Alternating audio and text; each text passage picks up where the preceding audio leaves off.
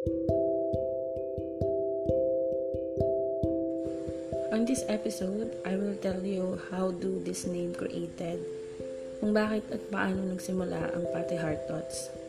Way back 2015, when I started writing on my secret diary, elementary pa lang mahilig na talaga akong mag-diary, lalo na kapag may magandang nangyayari sa buhay ko. I take down notes para hindi ko makalimutan yung date at palagi ko maaalala yung moments na yon kapag nag-backread ako I kept them as a souvenir memory book. And then on 2016, I had a crush on this guy who luckily I became my boyfriend for almost five years. And I made a diary for him, for us, until our relationship becomes a roller coaster ride. We had a major problem to the point that we broke up, but we reunite again. Marupok, diba? Since our relationship is low-key, even before the chaos, hindi kami nagpo-post sa Facebook ng kahit na ano tungkol sa amin. Actually, hindi na din kami naging friends sa Facebook. Of course, maybe, somehow, na-figure out nyo na yung reason. I created my Facebook page, which I named in Fatty Heart Thoughts, in year 2019. Nag-start ako magsulat sa page ng mga bagay na gusto kong sabihin sa kanya pero hindi ko masabi. So I created my page as a virtual virtual diary online. Then, nagbabaka sakali ako na basahin niya since hawak niya yung Facebook account ko. Yes, I gave him my account. And then I posted all the things and feelings na gusto kong sabihin but hindi ko to pinopost publicly. So, naka-private lang siya. I even started to post our memories and mga bagay na nasa isipan ko. Pero takot kong sabihin sa kanya dahil alam kong hindi niya to papakinggan. So, as a stress release, I posted everything on my private page.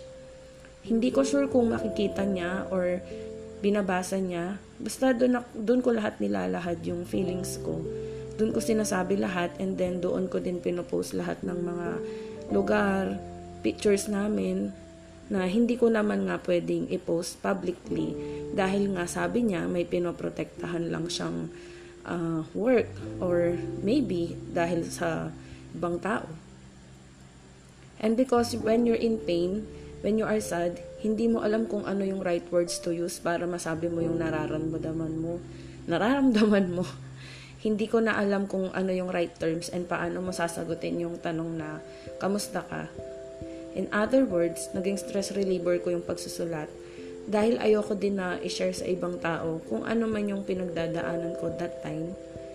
So, mas pinili kong harapin yun ng mag-isa. Sa palagay ko, through writing ko mas na express yung feelings ko.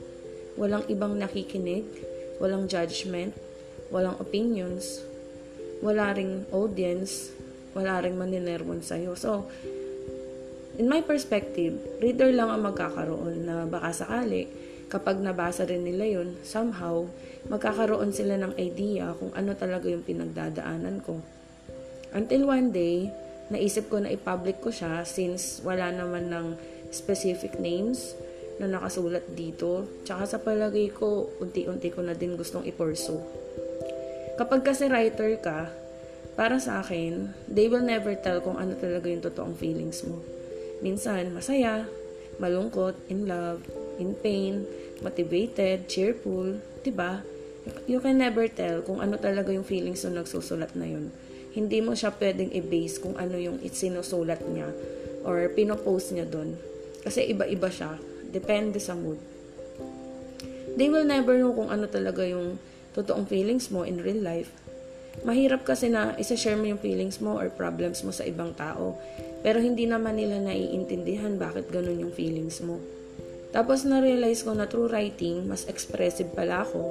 Though in reality, madaldal naman talaga ako and I'm talkative person.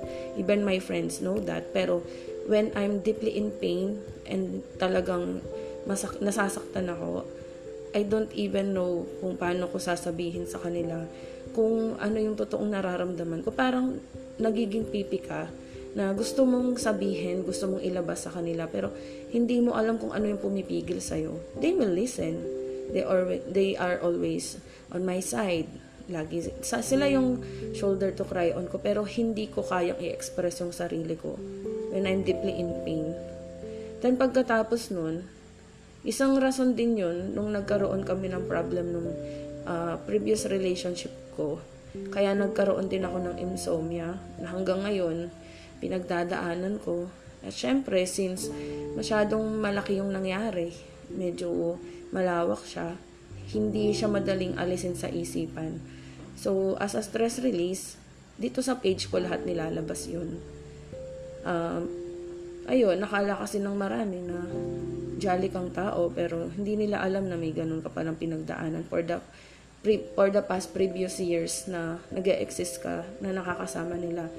They didn't even know na nag-suffer ako sa anxiety, na ako lang yung nakakaalam, ako lang yung may mga few friends ako na kapag andun yun, nandyan sila para sa akin. So, yun. That's uh, how did Party Heart Thoughts created.